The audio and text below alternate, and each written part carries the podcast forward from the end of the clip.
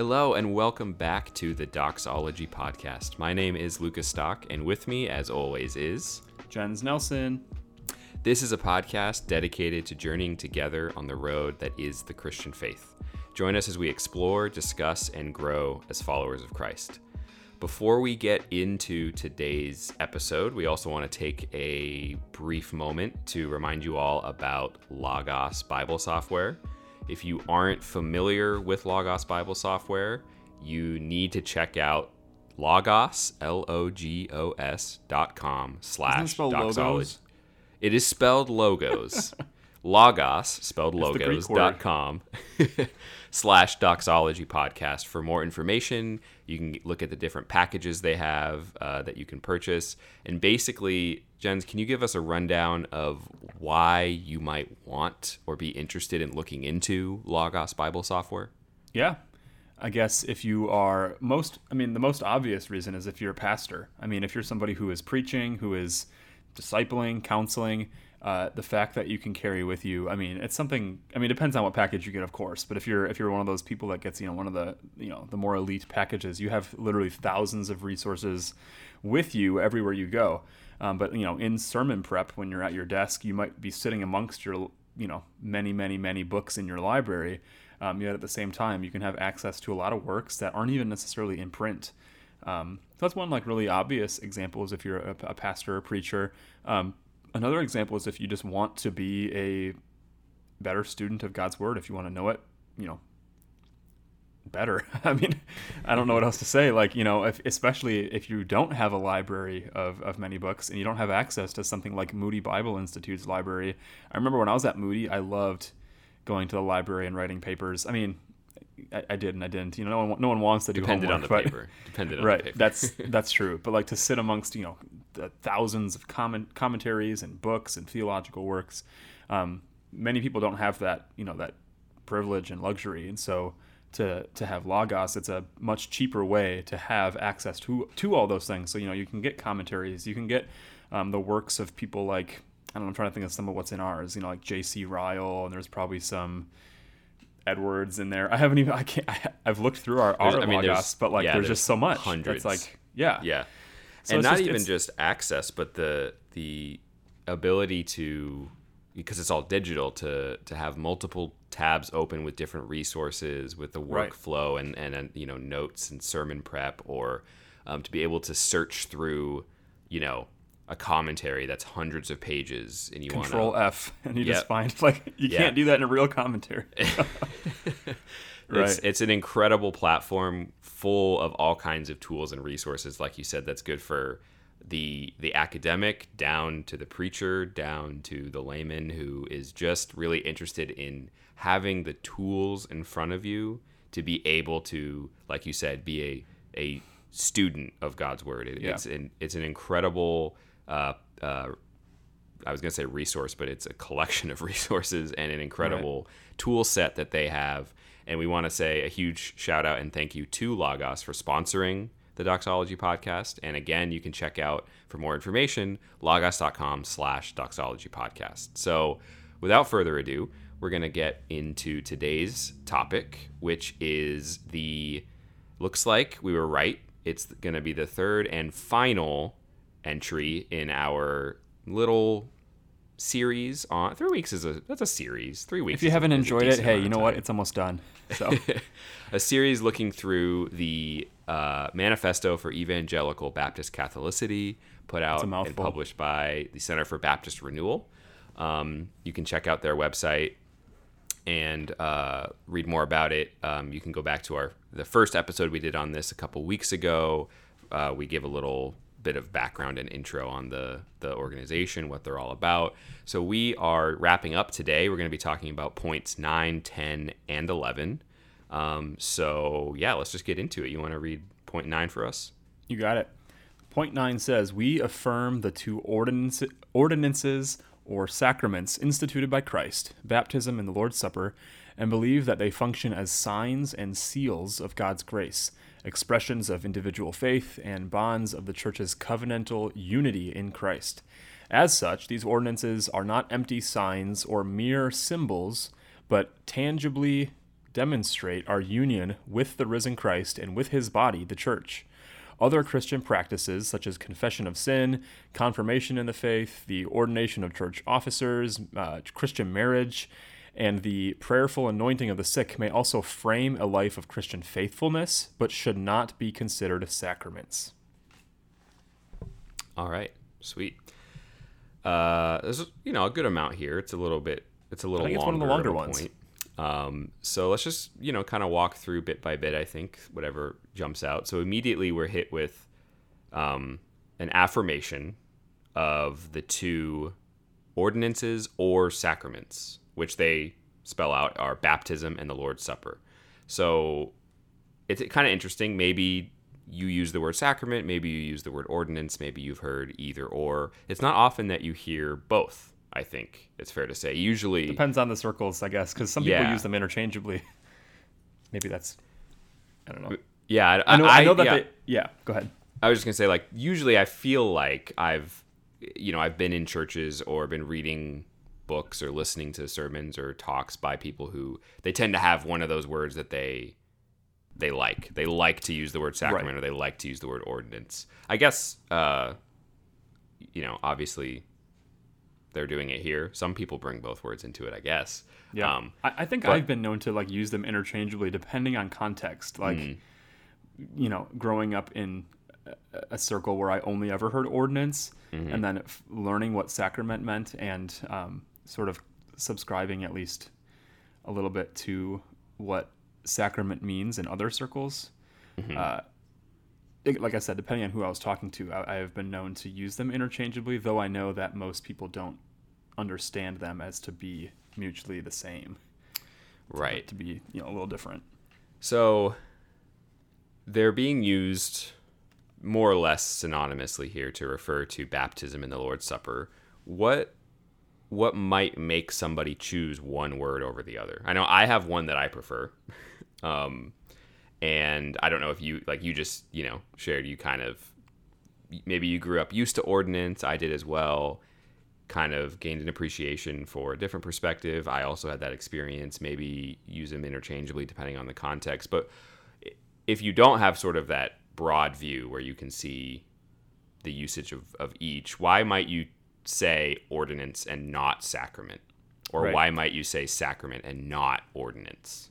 Right. And I think right before I say anything else, we do have an episode on intro to the sacraments. So I think if you want a more in-depth conversation on this, like if, if we're piquing your interest in what we're talking about, go check that out. It was like episode three or four, maybe five, but it was very early on. Um, but why you might use the word ordinance as opposed to sacrament um, sort of depends on your theological background. Um, people who are Baptist or tend to be more Baptist theologically are more often than not going to use the word ordinance. Um, whereas on the other hand, someone who's more um, liturgical, I think, would use the word sacrament more frequently. I don't know if you agree with that assessment.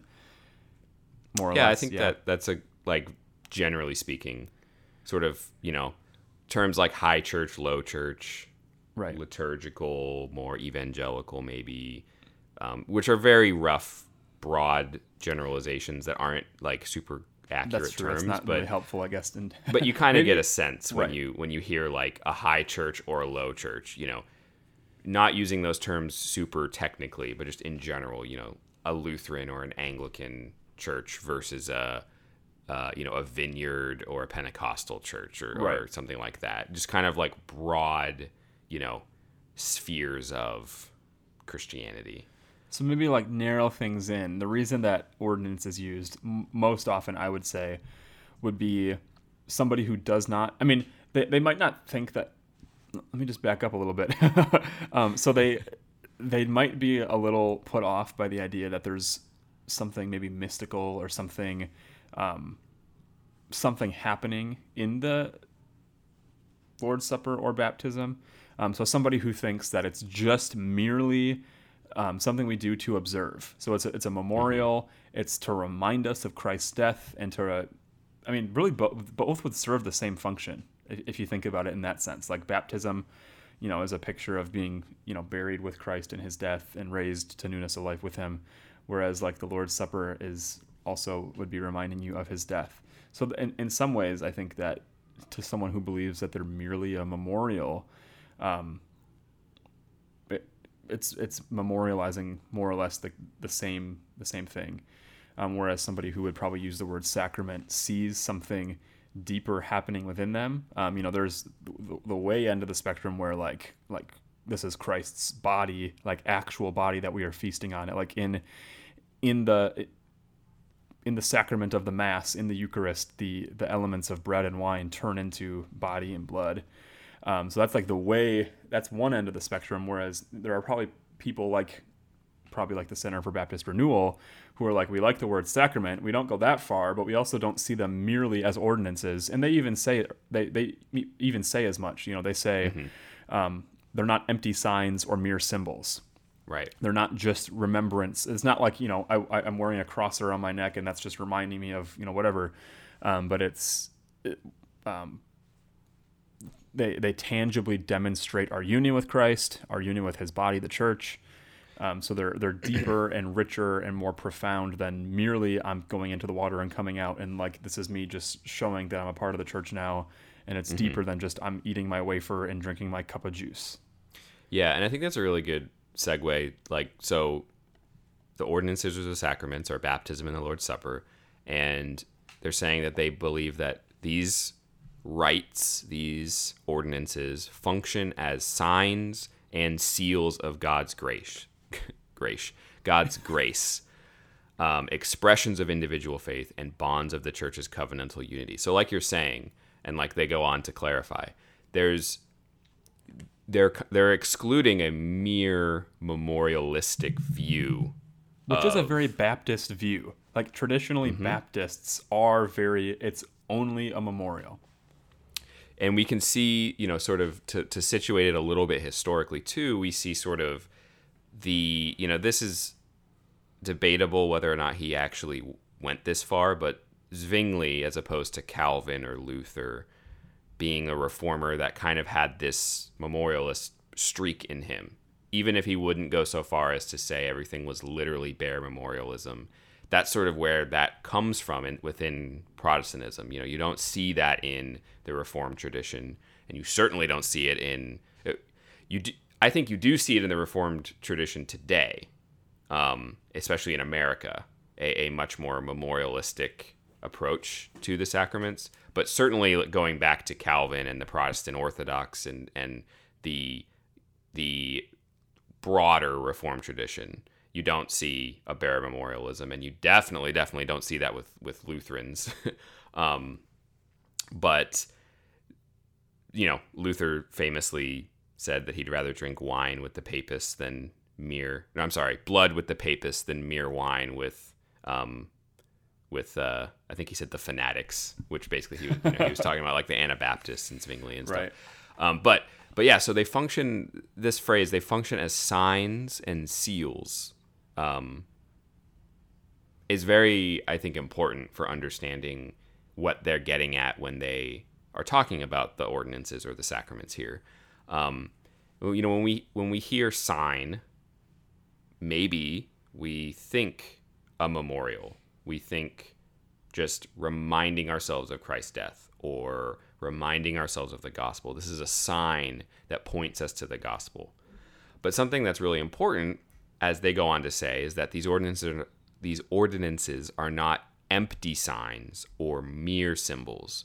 And that idea of being an empty, you know, an empty sign versus a not empty sign is really important. And if you go back you know pre-modern if you go back in the church's tradition if you read patristic authors medieval authors reformation authors sign didn't carry this connotation of memorial there's a sign and there's the thing that is signified. So bread and wine are signs that signify the body and blood of christ right? Um, water in baptism is a, is the sign that signifies you know, rebirth, uh, the the circumcision made without hands, um, the the the seal of the of the Spirit, you know, all all the things that Scripture uses to talk about baptism, um, and if you take the sign and rip it apart from the thing signified, and then you just have this empty sign of oh, this is bread and wine, and then my brain does the work and I'm like, "Oh yes, Christ died for me." That's a very non-traditional approach to sacramental theology if you're talking about Christianity broadly speaking throughout all of history. And that's kind of what they're pushing back against here, where they're saying we're not talking about empty signs or mere symbols, but we're talking about these ordinances that tangibly, quoting the the manifesto again, tangibly demonstrate our union with the risen Christ and with his body, the church. There something is happening. God is or more specifically, God is doing something in and through baptism and the Lord's Supper versus we're doing something to remind ourselves or to remind each other. But it, it it's it's not empty like that. It's not a human event, if that makes sense.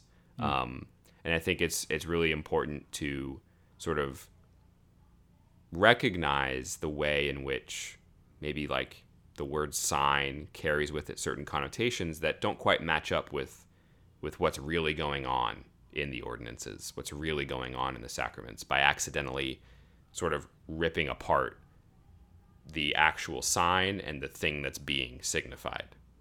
I don't know. I really I I guess what I'm saying is I really appreciate how they're approaching yeah this conversation in this point here.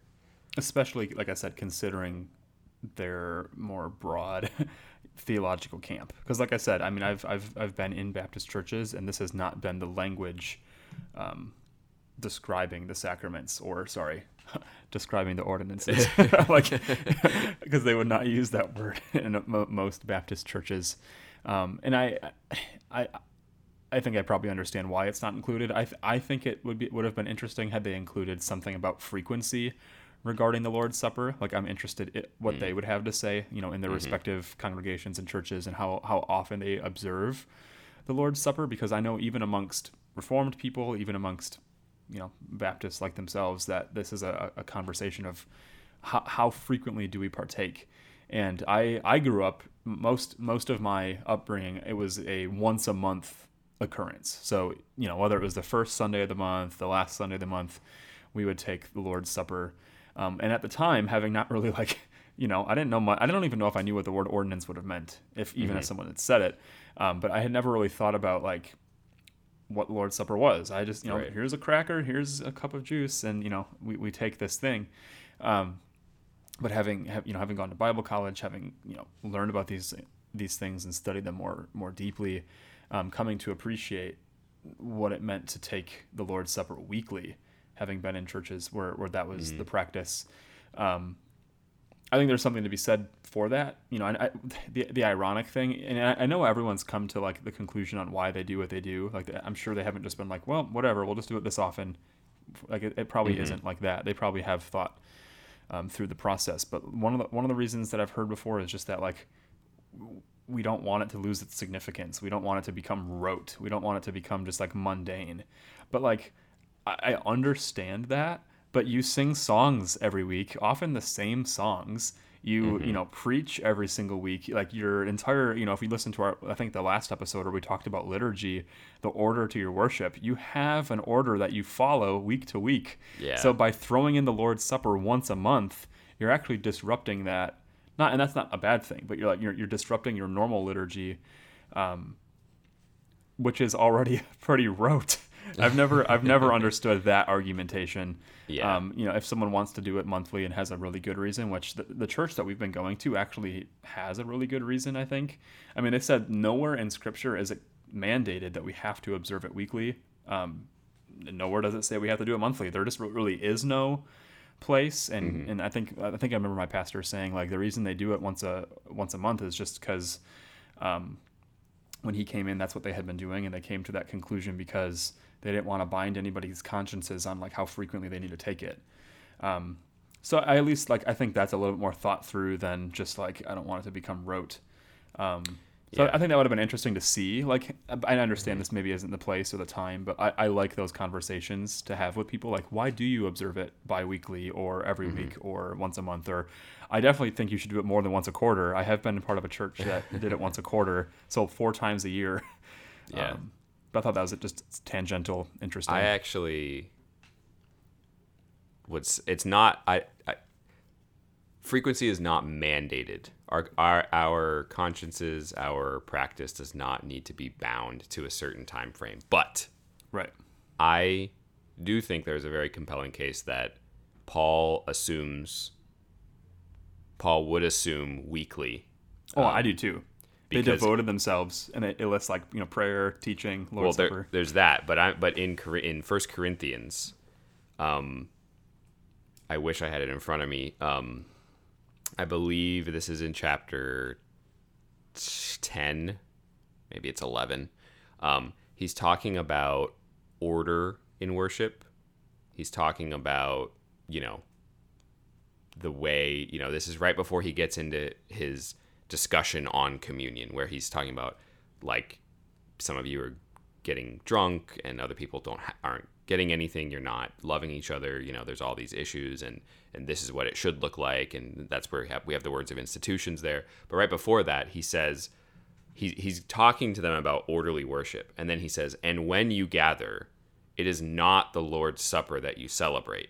And then he goes into all the problems with the lord's supper that they're demonstrating but what's fascinating is he up until that point he hasn't mentioned the lord's supper so he's assuming he's talking about them gathering for worship and then he says, when you gather, you're not celebrating the Lord's Supper because of this, this, and this issue.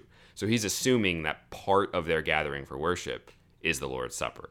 Right. Um, so I think that by no means am I going to say you're sinning if you take it less frequently. Um, I do hope, like you said, that there's a, at least a reason, and it's not just.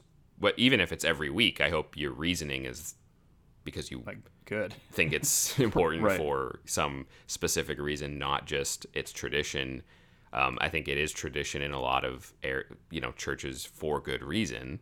Um, I think every church should be taking it weekly, and I just find it really interesting that um, the way Paul discusses it, it really does seem like this like not just early church, not just Hmm. you know post apostolic, but literally New Testament church seems to be um, the practice. Which this is a bit of a tangent, but I you know It's I related still. I mean, it's part of communion, yeah, so. same. I'd, I'd be really fascinated to know. Just this is the last thing I'll say before we go on is that I I think it'd be really interesting to see and read about or hear a history of of communion, um, of the Lord's Supper in that sense. To see and trace like when did that start becoming a practice where people were wanting to observe it just once a week. Uh, I don't know if uh, it'd be see, it'd be interesting to see like the traditions, what they do, and how the traditions have gone throughout their histories. I don't know. It's just it'd be very Oh, yeah, fascinating just to kind of to kind of see. But you want to take us on to, to point number ten here? Yeah, sounds good. So number 10 reads, quote, "We affirm the continuity of God's works of creation and redemption. Therefore, we affirm the goodness of all honorable vocations, the importance of embodied habits and rituals, and the value of aesthetic beauty for Christian life and worship." This is a very interesting point to have in something like this. When I read this, I was I was like, man, that is cool. Definitely cool. So, right off the bat, the continuity of God's works of creation and redemption. So, what do you think's going on there? Yeah. Um, at first glance, I, I know um, it's well, it's not immediately clear, I guess, which is is fine. Uh, in my mind, one thing that came that comes comes up right away is is thinking about the days of creation. So, like you know, days um, one through six are the, the days of creation, and the seventh day is as his as his rest, as his Sabbath, which he entered into. Um, and I think some wouldn't some theologians say like his rest continues even till today in in that sense from creating um, you know the stars, the planets, the everything like that. So I don't think that's what they're saying here. I don't think they're making reference to that when they speak of God's works of creation and redemption. Um, I'm curious if it means recreation, like so, you know, newness of life, bringing people who are dead in their sins, dead in their trans, tre- tre- tre- dead in their trespasses. Man, dude, it's been a been a week. Um, but yeah, so I, I when he says we affirm the continuity of God's works of creation and redemption, um, I don't I don't know if you what comes to your mind. Yeah, I mean, I think that. it's just that I think it, it is actually kind of clear. Like, so God's work of creation, what we read in the beginning of Genesis, and God's work of redemption, you know, which we can sum up as the gospel, but really it's much bigger than that. They're not dis- discontinuous with each other. They're not disjointed. Mm. So that's why they're talking about honorable vocations, embodied habits and rituals, aesthetic beauty, because the created physical world that God made is not something that is disconnected from the new creation that God makes in us through the Spirit. And this plays out in more ways than they have listed here, but the point being, you know, what God created is good and it continues to be good. So here, I mean, we, are pushing back against Gnosticism, we're pushing back against um, antinomianism that would say the physical world doesn't matter, so I can do whatever I want with my bodies or with my time or whatever, physically speaking. Um, and we're recognizing the unity of God's works, meaning that God is not just the God who redeemed us, but He's also the God who created us, and He's also the God who created the world. He created the trees. He created, um, you know, the he because He is God, because He is beauty he has given you know we are made in his image we have art you know we have hymns and icons and architecture that can be used for god's glory um, of course it can be abused and misused just like you know anything else anything um, we have embodied habits and rituals so we partake of the lord's supper we eat and we drink you know like that is that is woven into the fabric of christian worship and there's a reason for that and what they're saying is the way they're wording is the continuity of God's works of creation and redemption. And I think mm. that it's um, really helpful when we think about like I don't know if I'm going to make enemies, but like I, I, get really annoyed when I hear things like this world is not our home. Um, you know, we're just, we're just pilgrims passing through. Um, you know, one day I'll I'll fly away like a bird, like those kinds of songs and and sayings and and uh, little like pithy statements that I think I, am not saying they're malicious, but I, they sound really like pious, like oh you know I'm not supposed to be you know I'm supposed to be in this world but not of this world. I'm set apart. You know my citizenship is in heaven. You know so I'm not I'm not I'm just passing through. I'm just a pilgrim. I'm not really this isn't my home. I'm going somewhere better. But like we're not supposed to view ourselves as disconnected from the world. Yes, right. we are in some sense, you know, a little we're in some sense we are aliens. We are sojourners, you know, in that we are members of God's kingdom, not the world's kingdom. But that doesn't mean that we withdraw from life in this world. Right. It doesn't mean that we cease to communicate with this world or that we cease to interact with the things of this world. Um, it's a big issue I see with like uh, you know like very fundamentalist expressions of Christianity, whether that's IFB people or whether that's you know fill in the blank, any other kind of extreme you know separatist type mentality where um, you know you can't watch TV or you can't listen to the radio you know at all because because we're not of this world you know like and again i don't want to say that the alternative is not to be just completely immersed in the world and embrace the things of the world. That's not what I'm saying at all. But like God created the world, you know, so like enjoying art and food and fellowship, using the giftings God's given us for for whatever vocation he's called us to, whether that's the ministry, whether that's academics, whether that's carpentry or, or something uh, what's it called manual manual where you're using your hands you know and and your your doctors and teachers like these are all vocations that are blessed by god and, and ought to be used for his glory because the creation is not disconnected from our redemption not that creation redeems us but the god of creation is the god of redemption and i think that that's a really good reminder for certain strains of sort of individualistic, you know, spiritualizing of Christianity, right. where to be spiritual is not to cease to be physical, if that makes sense. Yeah. Um, and If you I guys think haven't, that haven't it's a this yet, problem. Lucas is far smarter than Jens. Heck no. um, No, that was good.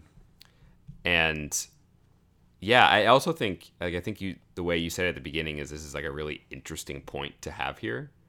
Um, Yeah. it I agree. Like it it there are a couple of this isn't the first time this has happened as we've been reading through it where they just kind of stick out like they don't flow the way that I would expect it to. Not Right. that that's a bad thing. It's probably a better thing, but um, It almost seems like sometimes they're trying to be a little tongue in cheek with their Baptist brothers. Like it seems like there are times where they're trying to be like, we don't want to identify it in this particular strain of Baptist. Like we Mm. we we see ourselves as distinct in these ways. I mean, it's it's a manifesto on Baptist Catholicity. So I think It it, in, in that way, like, because like we, like we said with the ordinance and the sacraments, but this one. Um, you know, talking about the value of aesthetic beauty for Christian life and worship, um, the importance of embodied habits and rituals, and uh, th- even that just the language word especially. ritual. Right, I was gonna say that language especially reminds me of. I always mention him, but he's pretty pr- profound in helping me kind of understand these things. But Dr. Johnson at Moody, you know, talking about the fact that this world that we live in, we have habits and rituals. You have a liturgy, not just in your worship, but in the way that you live your life. Um, and so to be like you said, I think it's helpful that you said, you know, when, when you talked about, um, you know, we, we are in this world in one sense. We don't belong to this world, um, but we are embodied in this world. So we are in this world. That's not like we're just mystically here just for a little bit and then we're going to go finally to our real bodies in heaven one day or whatever. But we are embodied, will remain embodied, and we have tons of habits and t- tons of rituals that we partake of every single day, not just within the church life, but even in our daily life, what it looks like to, you know, have a good and honorable vocation. You know, I think one of the things that most people, and I, I feel comfortable saying most because most people in churches are not paid theologians, they're not paid pastors, you know, they're the ones who are out in the world seeking these good and honorable vocations, seeking to do a job um, where you know they're providing for their family, where they're helping with the community, whatever that might look like. But I, I know people who have struggled in thinking like I can't like serve God in the vocation that I have because I'm not in ministry, I'm not directly working with the Bible, or I'm not directly working with the gospel, or, or something like that. Um, but man, it, it is true that you can find vocations where you are helping both for eternal and temporal good. And I don't think it's necessarily bad to like have a job where you are even seeking temporal good, you know, making sure that your family is cared for, that there that there's food on the table and clothes on their backs. Like that's not a unnoble thing to pursue. I mean, that's part of making sure Right. your kid grows up happy and healthy and has a has a you know the opportunity to hear the gospel somewhere if it's in the home or in, in church or something um, so yeah i like i like this because i know again from their from their baptist perspective i know that there are some who i don't know i'm just picturing i don't know what they're called i'm just picturing like those jeans dresses that like girls are wear I'm, I'm picturing guys just in like a white shirt with a tie and like that's the aesthetic of, of worship on sundays Yeah. um, so that's why I, I, I like that they mentioned the value of aesthetic beauty for Yeah. Christian life, Christian life, That is- yeah, that's an and worship. That's interesting too. Yeah. It's not just it's not just what you do on Sunday mornings, but the the Right. value of aesthetic beauty in all of life. Yeah, and I was even my brain instantly went to the worship piece, but but yeah, it says life and worship, and that obviously encompasses everything, not just what goes on on Sunday. Like I was gonna make a comment about like icons and incense and bells, you know, you know, smells and bells in in worship and stuff. And I'm not saying that you need to start swinging incense around if you want to be a Christian, but like do it because it's awesome but um and it's meaningful and it is incredibly rich in its uh you know not just the sensory engaging the senses in worship but also what it we read about incense all through the bible and the in the, Right. being the prayers of the saints and it you know my church doesn't have incense so it's not like i'm not like a hardcore incense apologist but i'm just saying like the aesthetic beauty of these traditional forms of worship that we don't typically associate with Baptist practice, evangelical practice, you know, that kind of stuff. Um, not that everybody needs to, you know, redecorate their church to look like an Orthodox cathedral or something, but just to to reevaluate the value of the sensory experience of worship. And and experience might sound a little bit like a wonky term, but what I just mean is like while you're there, your senses because we are embodied not Right. just in our minds and our ears, but also our our eyes and our nose and our mouth. Well, our tongue is what I meant, but our mouth Right. as well. so Well, it's yeah, funny because like one of, one of my favorite. This is tangential. I apologize, but one of my favorite sermons that I gave as a youth pastor um, was out of John, and I'm blanking on the the citation, so I apologize. You can find it. It's towards the end of John, um, but in in John's account of Jesus's betrayal. Um, it specifically mentions that while Peter is like, so Jesus is on like his trial or whatever, uh, the night he's arrested, and like it talks about Peter being outside the door. He comes in for a little bit and he goes back out. But it specifically meant it specifically mentions this charcoal fire. It mentions there was a fire of charcoal, and then some time passes. Jesus is crucified. He, you know, he has his resurrection, and he, uh, to, right towards the end of John, he appears to his disciples from the shore. They've been out fishing all night. They didn't catch anything. He like he yells, "Did you guys catch anything?" They're like, "No." He's like, "You know, throw your nets over the side." They bring in this this haul that is like almost too too big to to count. But then they get to the shore, and it specifically mentions, I think, like 153 fish, which is just like a really interesting fact that like John includes how many fish were hauled in, and then the disciples are like, "It's it's Jesus," and and they have breakfast with him over a charcoal fire, and this is where Jesus um, asks Peter, "Peter, do you love me? wow. Peter, do you love me? Peter, do you love me?" And it's really interesting because the only two times in Scripture, I'm pretty sure, where a word, the words charcoal fire are mentioned are in are in those two contexts, Wow. and it, it and and having you know, I think I mentioned a couple weeks ago, you know, my wife and I bought a grill and we've been grilling a bunch. It's a charcoal grill. Charcoal is a very distinct scent. It's a very, mm. you know, remember like when you I don't know if any of you have this same thing. Like when you smell charcoal, like you know, it might bring you back to like a you know a cookout at your family or mm-hmm. tailgating at a ball game. But like like you're saying, like sensory like our senses like remind us of things it's you know in, in peter's case it was probably like it reminded Yeah. him of guilt it reminded of him like man this is the night i betrayed jesus three times but then jesus you know asked him three times peter do you love me you know feed my sheep feed my sheep tend my sheep um I, I know that was completely tangential but only to the point that like our senses are important and um because we're embodied. aesthetic it beauty says, and yeah. yeah, so i thought that was awesome. interesting That's really Yeah. cool. Yeah, I really appreciate that. That's that's that yeah, that adds a whole layer to that story, which is just awesome.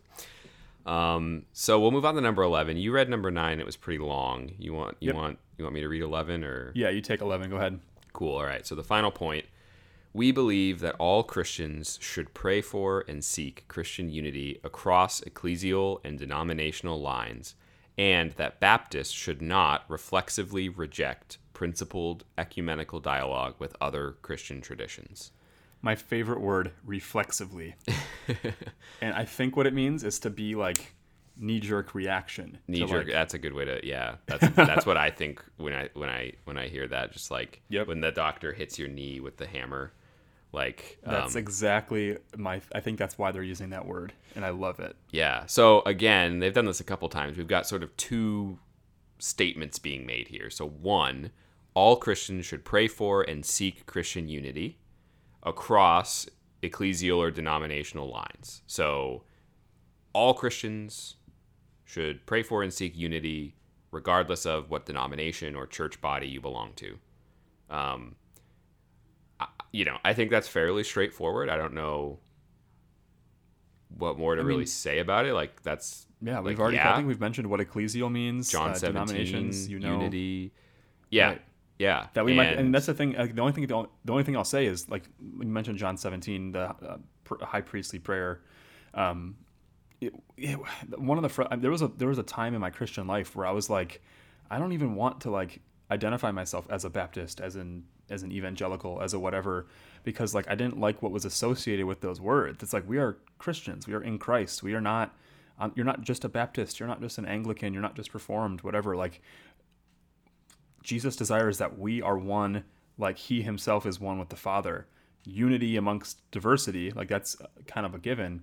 Um, but what's more important is our unity, not our diversity. And so I think that's, you know, pretty straightforward in what they say here that we that we should pray for and seek Christian unity across our lines. You know, so this is this is I mean, this is what you and I set out to do on this podcast, Lucas. Like I know we sometimes forget about that, like because it's it's been so long since those early days, but we're like man, I'm more reformed in the Baptist variety and you are more Anglican. We're going to have our differences in conversation. Mm-hmm. And we have had our differences so far. And I'm sure we'll continue to have differences. But far more than the differences we have are the things that we have in common. Right. And that's something that I realized like once we started doing this is like, man, we have far more in common than we have difference. Right. And I think that's like just we, we should be seeking to have that unity. Like don't don't, don't just divide and conquer. Like we're gonna be the best denomination. We're gonna be the biggest. Like right. great for you, but like let's seek unity. Seriously. yeah, and it's just a great it's a great way to, that they put it to pray for and seek Christian unity across ecclesial and denominational lines. Just it's it's so you know concise but like clear and mm-hmm. like all encompassing of like this should be the goal as far as our relationships with each other as Christians is unity. And I just think, yeah, like we've said, that's so important and it's it's definitely something we can get behind and I think we can both agree along with the Center for Baptist Renewal here, all Christians should be getting behind this. yeah. Um, it's, it shouldn't it shouldn't be a controversial point. And and you know, I I I don't know that it it is for very many groups that it's actually controversial to say we should seek unity. You know, I think the the controversy controversy more comes in like how does that play out in real life, which is you know yeah of course that's a that's a more complicated question when when the you know specific situations arise. But as far as as far as a principle, definitely um, definitely all for it. And then the second thing they say is is, is a lot more specific um, and it almost kind of like you were saying before, it almost feels like a little bit of a backhanded comment, uh, like like almost like a, a little Baptist subtweet here. Right. Um, Baptists should not reflexively reject principled ecumenical dialogue with other Christian traditions. So, you know, it kind of sounds like they're saying in the past, Baptists have developed a reputation for rejecting principled dialogue with other traditions. At least I don't know if that's too. I don't I don't want to put words in their mouth. I don't have any data to back this up, but like that certainly seems to be sort of the implication here of like I think so. You know, this might be something where the Baptist tradition in general hasn't always done the best work in. Yeah. Um that's fair. Which is not a and it's not exclusively a Baptist thing to say. Thing, though either. Yeah, yeah, it's certainly not exclusive to Baptists and it's certainly not meant I'm not meaning it, and I know they aren't meaning it in a judgmental way of like screw Baptists right. because you are bad at ecumenism or whatever, you know, like. Um, but I really like their phrase, principled ecumenical dialogue, because it's it's not just talking with other Christians. It's not just trying to find unity with other groups, but it's principled.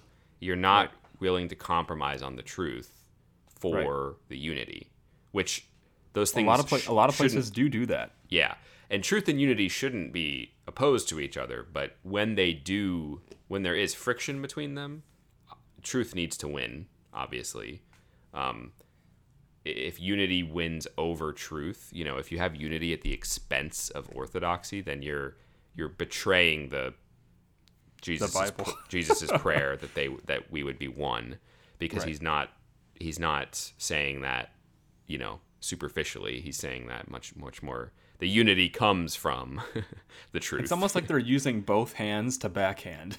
Uh, when I think about this a little more deeply, because when they say that Baptists should not reflectively or uh, reflexively, sorry, um, like that's that's almost like to the Baptists, like don't be so, don't have such a knee jerk reaction to this.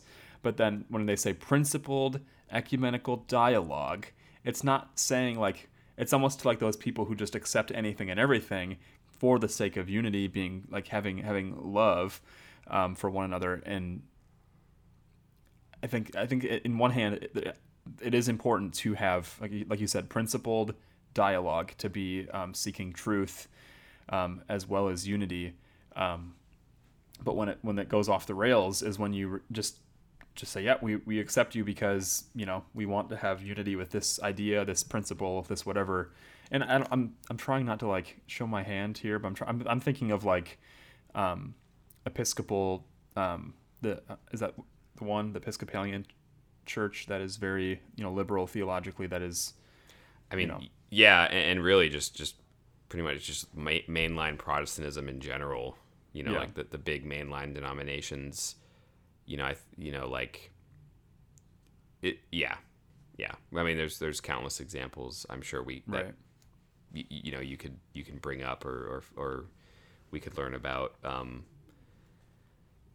yeah, Yeah, and I yeah, didn't want to get like too far into that, but like I think it almost feels like, wah, wah, like two slaps. Just Yeah, 'cause- 'cause it reminding people like it is an incredibly tense balance that Yeah. we're called to. You know, um, we're one church, but we're holy. You know, we're Catholic, universal, but we're apostolic, based on the teachings and the faith that has been handed down from the apostles. And those things, you know, those things are not opposed to each other, but because of sin, because of uh, you know, just the way that the world works, you know, like there are times where they they get sort of pitted against each other and it is important to to not lose the unity but not lose you know not compromise on truth in the process so i think that's a really killer point to end their Yeah.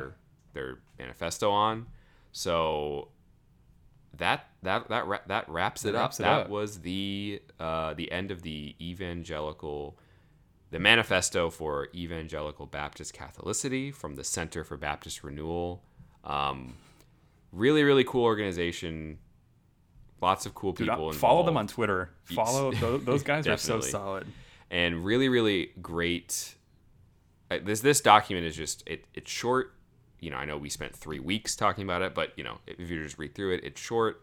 It's jam packed with lots of stuff to talk about, um, and it's just really cool. And we're not associated with them, obviously, or maybe it's not obvious. We aren't, but like, but like they're awesome. We think they're super cool, and we're a big fan of what they're. We're big fans of what they're doing. So we wanted to sort of do this as a way of just sort of shedding light on something that that we think Yeah. is we appreciate and think is really cool, and also kickstarting some conversations around the ideas that they're bringing up here. And I think that it was I- a really edifying and enjoyable experience for me to go through this. Maybe Yeah. we'll do something like this in the future. I don't know. Um, I mean, even us- if you're not Baptist, like you don't have to be a Baptist to appreciate even this idea that they're trying to put Yeah. forth. Like having these points of doctrine, these points of like these are important things that we need to talk about to discuss. Because I think where we where we miss out, I think one of the things we're guilty of as a church often is just n- not thinking very deeply about why we do what we do or why we believe what we believe or um, we sometimes forget our history and we, we're so concerned on where we're going that we we neglect the grand tradition that we stand in. So i think it's important for baptists for anglicans for lutherans evangelicals whatever denomination you find yourself in as far as your church to have conversations that are like this. What are what are the things that are important to you? What are the things that you know we should be striving for? So i definitely enjoyed this. Yeah, that's awesome. so we'll uh we'll, we'll close it out with our with our um, lord's day evening prayer from the valley of vision and one of the cats is screaming too so you know she wants to join in on the prayer. Here we go. Most holy god may the close of an earthly sabbath remind me that the last of them will one day end. Animate me with joy in that heaven praise um, sorry animate me with joy that in heaven praise. Let me start over okay? I'm so sorry. I'm gonna cut that out most holy god may the close of an earthly sabbath remind me that the last of them will one day end. Animate me with joy that in heaven praise will never cease that adoration will continue forever that no flesh will grow weary no congregations disperse no affections flag no thoughts wander no will droop. But all will be adoring love. Guard my mind from making ordinances my stay or trust, from hewing out broken cisterns, from resting on outward helps. Wing me through earthly forms of thy immediate presence. May my feeble prayers show me the emptiness and vanity of my sins. Deepen in me the conviction that my most fervent prayers and most lowly confessions need to be repented of. May my best services bring me nearer to the cross and prompt me to cry none but Jesus. By thy Spirit, give abiding life to the lessons of this day. May the seed sown take deep root and yield a full harvest. Let all who see me take knowledge that I have been with thee, that thou hast taught me my need as a sinner, hast revealed a finished salvation to me, hast enriched me with all spiritual blessings, hast chosen me to show forth Jesus to others, and hast helped me to dispel the midst of un- uh, the mists of unbelief.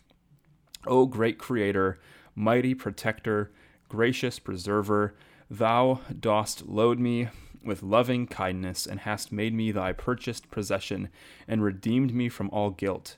I praise and bless thee for my Sabbath rest, my calm conscience, and my peace of heart. Amen.